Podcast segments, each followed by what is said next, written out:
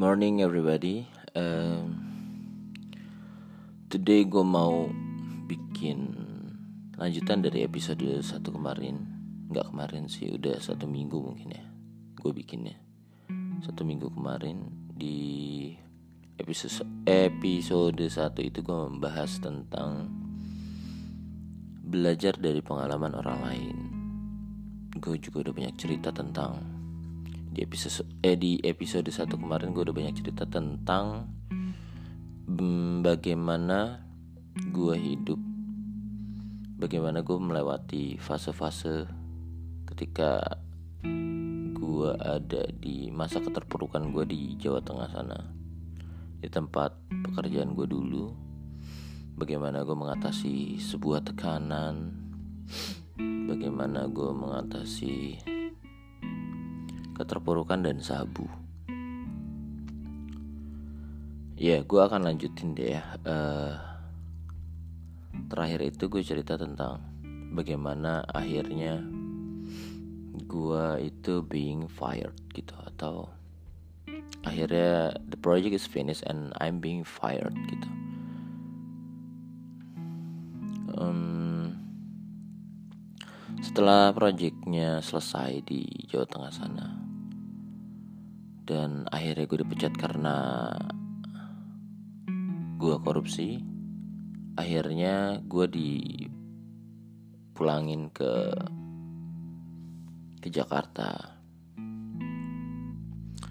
Di situ gue malu banget sih, malu sampai akhirnya pulang ke Jakarta itu gue yang nggak bener-bener pulang ke rumah dan nemuin orang tua gue. Gue pulang ke Jakarta dengan bekal dan uang seadanya. Gue cari kosan. Gue yang benar-benar gak mau pulang, handphone gue matiin. Ehm, M D lah, M D. Kalau dalam pohon stres atau pohon, ya pohon psikologi itu, gue udah sampai di tingkatan M D atau menarik diri. Gue tuh yang gak mau ketemu siapa-siapa, benar-benar yang matiin handphone, terpuruk banget. Benar-benar hidupnya cuman makan, terus menyendiri di kamar, di kosan. Sampai akhirnya semua orang tuh nyariin gue. Cuma ada satu orang sih, salah satu sahabat gue di Jakarta yang gua, dia tahu di mana tempat gue tinggal. Uh, dia juga yang nemenin gue gitu. Yang akhirnya mungkin dia uh, kasihan kali ya, karena dia juga kan di, di, di, ditekan, dapat pressure dari keluarga gue untuk nanyain kondisi gue, di mana posisi gue gitu. Ya entahlah ya, kenapa gue gak mau face problem gitu, kenapa gue gak mau confession, mem- melakukan confession di depan keluarga gue. Karena memang mungkin pertama ya umur gue masih terbilang sangat muda banget ya, belum apa ya, uh, di, di satu sisi kan gue memang juga janji kan sama orang tua gue untuk untuk bisa ngebahagiain mereka, tapi ternyata terjadilah um, kondisi yang mungkin gak sesuai ekspektasi gue dan orang-orang gitu, sampai gue tuh bisa being fired and terlibat dalam sabu gitu. Yeah, there is a lot of thing that I spend time waktu itu. Benar-benar yang apa ya, gak ngerti lagi gitu. Benar-benar yang hancur banget hidup gue di umur dua puluh satu itu. Sampai akhirnya teman gue nih eh, ngasih tahu di mana gue ngekos ke orang tua gue. Mungkin karena memang udah kasihan kali sama orang tua gue, dan ngeliat kondisi gue yang gak, gak move gitu, ibaratnya benar-benar yang stay, cuma makan tidur, makan tidur gitu. Akhirnya ya as a solution mungkin menurut dia, menurut teman gue ini, menurut sahabat gue ini, as a solution akhirnya dia ngasih tahu sih di mana keberadaan gue. Sampai akhirnya bokap tuh nyamperin ke kosan gue. Gue kaget waktu itu, tiba-tiba ngetok dan dia manggil nama gue. Gue udah tahu kalau itu bokap gitu ketika gue di kamar. Loh, kok ada bokap gitu, ada suara bokap. Yang finally gue open the door and surprise gitu, ada bokap di depan gue. that is like ah gila kayak penggerebekan gitu deh, kayak kayak gue digerebek gitu. First time I think bokap tuh bakalan marah gitu ya, karena gue udah ngecewain dia gitu. Tapi ternyata ya bokap cuma bilang pulang gitu, pulang dengan nada yang lembut dan halus, karena kan bokap keras sih sebenarnya. Cuman saat itu entah kenapa ternyata dia tuh lembut gitu, bukan lembut maksudnya nggak marah gitu. Cuma bilang pulang, kenapa gitu, kenapa harus kayak gini, kenapa harus kayak gini, apa nggak ngobrol di rumah, mama sakit kayak gitu-gitu deh. It's like something ya, kayak yang ngerayu gue gitu untuk pulang gitu. Di situ sih gue ngerasa bahwa melt gitu, heart melt lah ibaratnya. Ya hati gue kayak semacam hmm, apa eh apa tuh namanya meleleh gitu. Ya lagi-lagi gitu, ketika gue hidup dengan ekspektasi itu semua meleset gue. Yang ekspektasi gue kalau gue ketemu bokap gue bakalan diomelin parah gitu kan, karena memang dia cara didiknya keras banget sih dari dulu. Mungkin itu juga salah satunya kenapa gue gak mau pulang ketika gue balik dari Jawa Tengah dan ke Jakarta. Kenapa gue gak mau pulang ke rumah, ya mungkin itu gitu salah satunya. Pulang bla bla bla bla. Lagi-lagi gue harus menemukan sesuatu yang di luar ekspektasi gitu. Di luar ekspektasi ngelihat perubahan bokap. Mungkin juga salah satunya, mungkin juga dia karena udah, karena kasihan juga sama gue. Di situ gue ngeliat ada muka penyesalan sih sebenarnya dari bokap, yang kelihatan banget gitu. Kayak semacam bertanya-tanya gitu, kayak semacam bertanya-tanya kenapa sih gitu, kayak kenapa sih gue tuh yang eh, kenapa sih gue tuh berani-beranian, bukan berani-beranian, kayak semacam gue nih masih muda, si Isal nih masih muda gitu, kenapa sih gue harus taruh dia di luar kota gitu dan harus mendapatkan tanggung jawab yang sebesar itu gitu. Seharusnya step by step. Entahlah, ada muka penyesalan dari bokap saat itu. Ya salah satunya mungkin gue lihat itu gitu ya. Tapi entahlah, cuman dia yang tahu, karena dia memang orang yang tertutup banget sama sama gue. Jarang banget mau cerita gitu tentang apa yang apa yang ada di dalam pikirannya dia. Uh, gue cuma jawab ketika bokap datang itu gue bilang uh, iya nanti Sal pulang, gue bilang gitu kan. Sekarang katanya iya nanti. And finally bokap balik. Dua hari kemudian akhirnya gue pulang. Saat itu gue ngeliat nyokap yang ya nyokap sakit, lemes lah. Sakitnya bukan sakit yang parah, cuman kayak sakit pikiran, mungkin mikirin anaknya kemana gitu. Dan akhirnya gue balik ketemu nyokap, and then ya di situ terjadilah diskusi segitiga lah antara diskusi segitiga dong. Ya diskusi segitiga memang di situ ada nyokap, bokap, gue gitu. Ya talk about eh, mereka berusaha untuk nggak ngomongin pekerjaan di sana sih sebenarnya. Kayak semacam ngejaga pressure gitu, ngejaga pressure yang ada di dalam diri gue. Mereka ya lebih banyak hal-hal ringan yang dibicarain saat itu. Kayak semacam ya udah makan belum, kayak yang tinggal di mana, kenapa kenapa nggak pulang, terus eh, makannya apa aja, sehat atau enggak. It's like that, kayak gitu, just like that. Kayak yang nggak mau ngebahas gitu loh tentang bagaimana pekerjaan di sana gitu. Kayak ya, ya mungkin ya gue paham dia, mereka mengurangi pressernya. Mungkin dulu gue nggak paham, kalau sekarang gue paham gitu kenapa mereka seperti itu. Kayak mereka tuh berusaha mengurangi pressernya dulu deh gitu, tekanannya dikurangin dulu baru diobrolin gitu. Benar-benar yang gue ngerasa kayak weird, something weird. Gue seharusnya diomelin dong gitu, kayak semacam gue tuh ya harusnya diomelin, malah nggak diomelin gitu. Tapi ya gue bersyukur lah gitu, e, bokap nyokap tuh nggak sekeras itu gitu, dalam arti e, yang sesuai apa yang gue berekspektasi bahwa gue akan diomelin, gue nggak bisa membahagiain dia bla bla bla lah banyak. Ternyata nggak seperti itu gitu. Life is not about your expectation gitu. Itu sih simpelnya atau pelajaran yang bisa gue share ke kalian ketika kalian punya ekspektasi.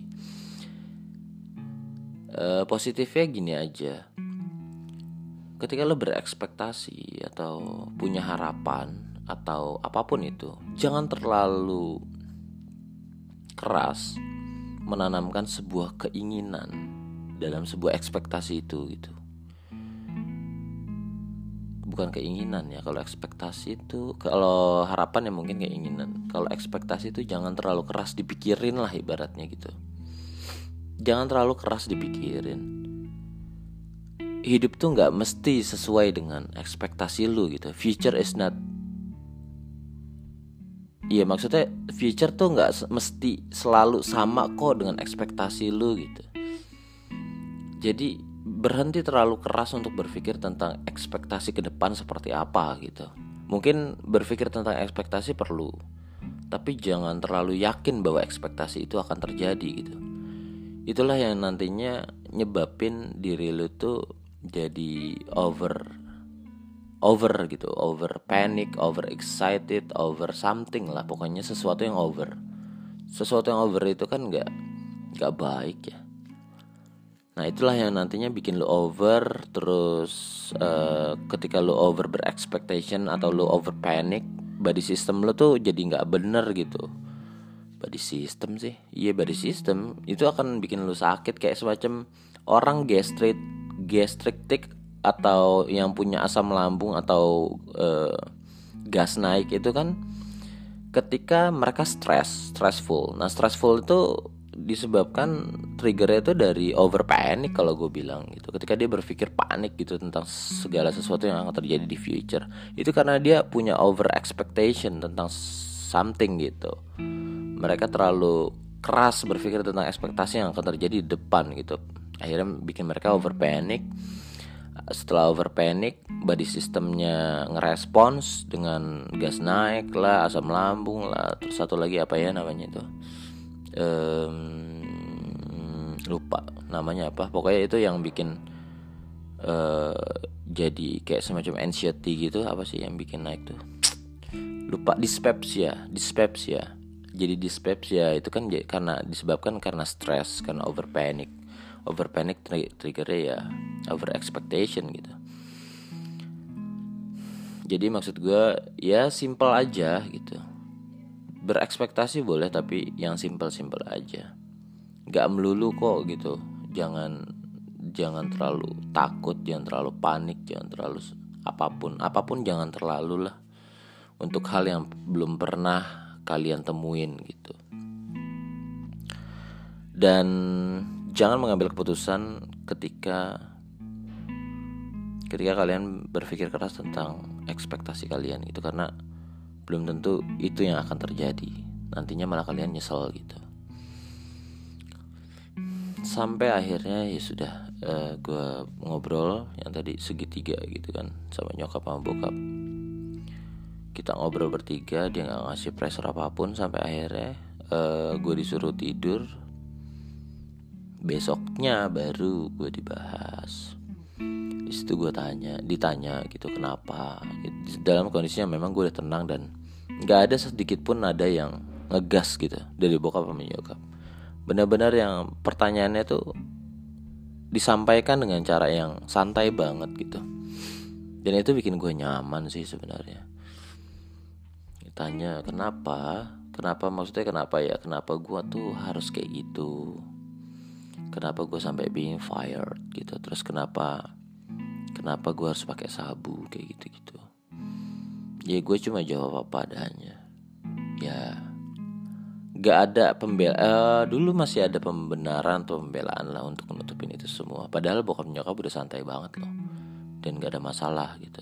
That's not a big deal gitu, kayak semacam yang gak apa-apa kok kalau lu melakukan sebuah kesalahan kayak gitu. Gue ngeliatnya sih cuman karena gue masih muda, jadi berusaha untuk tetep aja nuntupin gitu semua itu dengan dengan yang nyalahin pekerjaannya, dengan yang ya banyak hal lah gitu. Kayak semacam pekerjaannya tuh menuntut gue untuk bekerja dua puluh empat jam, that's like that kayak gitu. Terus kayak semacam uh, gue punya influence people gitu yang bikin gue tuh akhirnya abu dan korupsi gitu. Gue di goro-goro, bukan goro-goro ya, e, mungkin lo pada nggak tahu bahasa di goro-goro apa ya, di apa ya, di dipengaruhin lah ibaratnya, dipengaruhin sama temen gue ini lo yang satu ini gitu. Kayaknya semacam masih nyala-nyalahin gitu loh. Ya namanya juga masih muda. Bokap nyokap tuh ngeliat sebagai yang enggak sih, bokap nyokap tuh yang enggak ngebantah sih, sebenarnya lebih kepada mendukung, lebih mendukung. Oh iya gitu, oh ada orang itu kayak gitu-gitu deh. Oh iya ada orang itu, mungkin gara-gara si itu yang bikin si Isal tuh jadi itu gitu. Kayak didukung gitu. Ya gue tahu, gue ngeliat bahwa itu support itu kayak semacam ya udah, gue nih lagi nggak bisa ditekan gitu, gue nih lagi dalam kondisi yang nggak stabil, lagi nggak lagi eh, lagi nggak bisa dapat pressure gitu, lagi butuh di alam terus gitu, kayak gitu. Di situ sih eh, di umur gue yang yang berapa ya? Di umur gue yang udah ke dua puluh delapan tahun, waktu itu kan umur gue dua puluh satu tahun ya. Di umur gue ke dua puluh delapan tahun gue baru paham itu apa yang dilakukan bokap nyokap tuh e, sesuatu yang baik gitu. Saat itu waktu muda, saat itu ya gue nggak ini apa nggak nggak nggak berpikir bahwa apa yang dilakukan mereka tuh sesuatu yang something banget gitu. Tapi baru di umur dua puluh delapan gue sadar bahwa ya apa yang dia lakuin tuh something good gitu. Kenapa gue bilang gitu? Karena memang jujur, ya udah sampai situ dulu ya ceritanya. Sekarang gue bicara tentang orang tua gue. Karena memang pada dasarnya eh, dulu dulu itu gue nggak pernah melihat ada satu teladan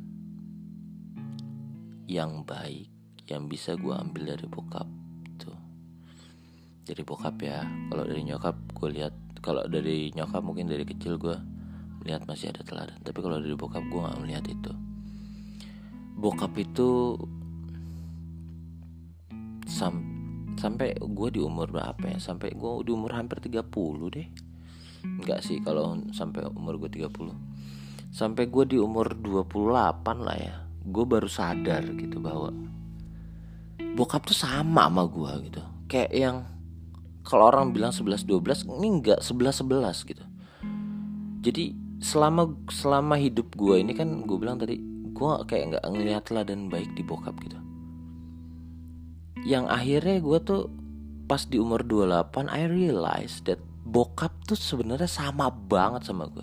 Kalau orang bilang sebelas dua belas, kayak gue kayak ngeliat dia tuh kayak sebelas sebelas sama gue, kayak yang nggak ada bedanya gitu gitu. Kalau dia nggak punya teladan yang baik buat gue, kalau gue sama sama dia, berarti gue pun nggak bisa menjadi teladan yang baik untuk siapapun dong gitu. Gue langsung berpikir kayak gitu. Yang pada dasarnya, yang sebenarnya gitu, gue berpikir bahwa gue bukan nggak bisa memberikan sebuah teladan yang baik untuk orang lain, tapi setiap teladan atau uh, bukan setiap teladan, setiap kebaikan yang pernah gue lakukan, setiap kebaikan yang akan gue lakukan, atau setiap kebaikan dan maksud baik yang ada di dalam hati gue itu selalu gue simpan rapat di dalam hati gue, ataupun itu gak pernah gue ceritain sama siapapun. Berarti selama ini apa yang dilakukan memang ditutup rapat juga gitu, ya sampai anak-anaknya pun gak, gak, gak, gak tahu gitu.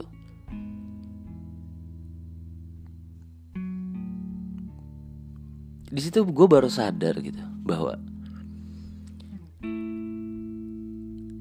iya, oh my god gitu. Gue kayak yang iya, bokap tuh ketutup banget sama sama gue gitu. Berarti di dalam hatinya gitu, kebaikan-kebaikan itulah yang dia simpan gitu. Sama halnya kayak, bukan gue lagi ngalamin diri gue sendiri ya, cuman ya memang kebaikan-kebaikan itulah yang ada di dalam di dalam diri gue, yang gue simpan rapat-rapat dan gue nggak nggak nggak mau orang lain tahu gitu. ini yang salah gitu dari cara pemikiran bokap, dan itu juga yang salah dari cara pemikiran gua gitu. Kalau lu mau memberikan sebuah teladan yang baik, ya setidaknya kebaikan itu harus terlihat gitu sama anak-anak lu gitu. Jadi dia bisa nyontoh gitu. Nah, inilah yang yang akhirnya menjadi apa ya? Menjadi sebuah sebuah pelajaran penting buat diri gue kalau misalkan gue punya anak kelak gitu, atau di orang-orang sekitar gue ya, mungkin buat anak buah gue atau pegawai gue gitu loh. Itu bisa jadi sebuah didikan juga gitu. Jadi bukan ria, maksudnya kebaikan tuh dalam arti ya kebaikan kayak apa sih gitu.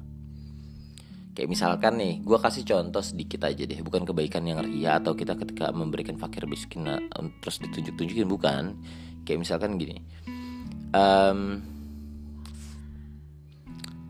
Gue Gue itu punya ex-wife, punya mantan istri. Jadi apapun gitu, apapun yang misalkan kayak gini, kayak gue mau ngasih orang tua gue nih, gue mau ngasih orang tua gue, mau ngasih uang lah gitu, ngasih atau ngasih siapapun gitu, ngasih saudara-saudara gitu, itu gak pernah keluarnya dari tangan gue.